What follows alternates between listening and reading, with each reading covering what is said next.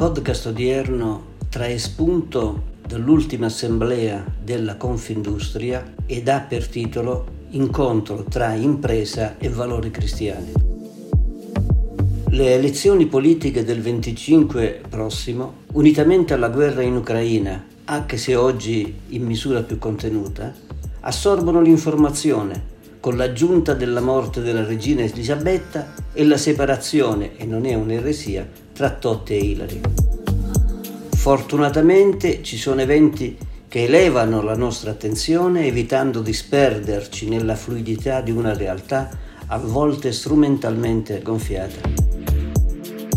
L'assemblea pubblica di Confindustria del 12 settembre, svoltasi in Vaticano nell'aula Paolo VI, è nobilitata dall'udienza papale è valida per una riflessione alta su temi sentiti dalle imprese, tra cui soprattutto il lavoro dei giovani.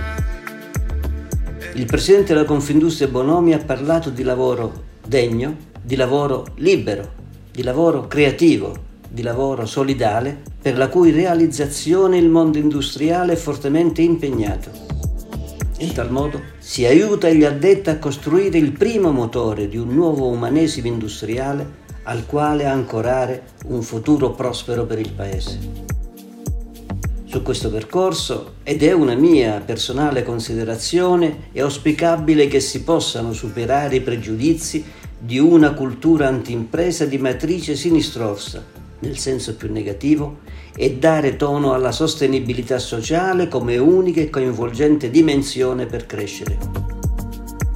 L'impegno e la determinazione della categoria sono stati raccolti nelle parole conclusive del Presidente. Non siamo quelli che vincono sempre, ma siamo quelli che non si arrendono mai.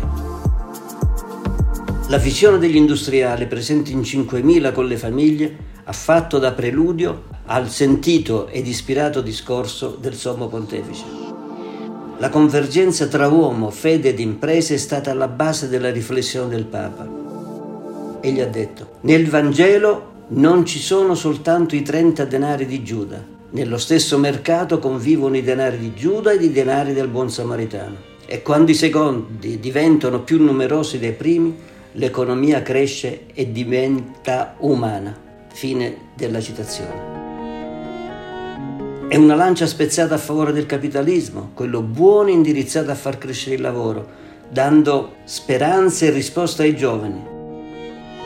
In filigrana, se vogliamo, possiamo leggere che il profitto fondamentale del capitalismo non è più lo sterco del diavolo.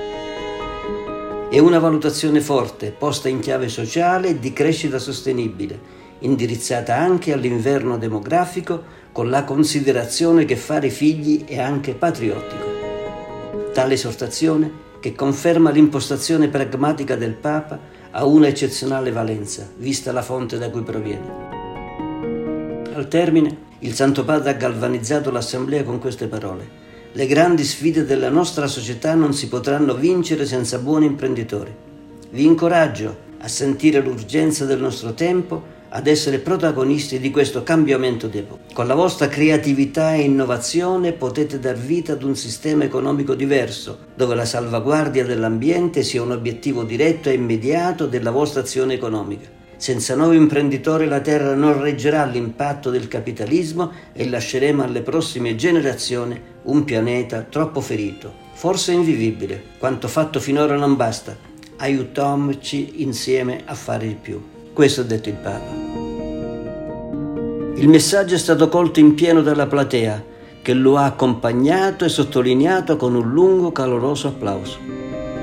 Posso testimoniarlo in quanto ho avuto il piacere di essere presente all'incontro, traendo da esso e dal contesto in cui si è svolto elementi di motivazione e riflessione.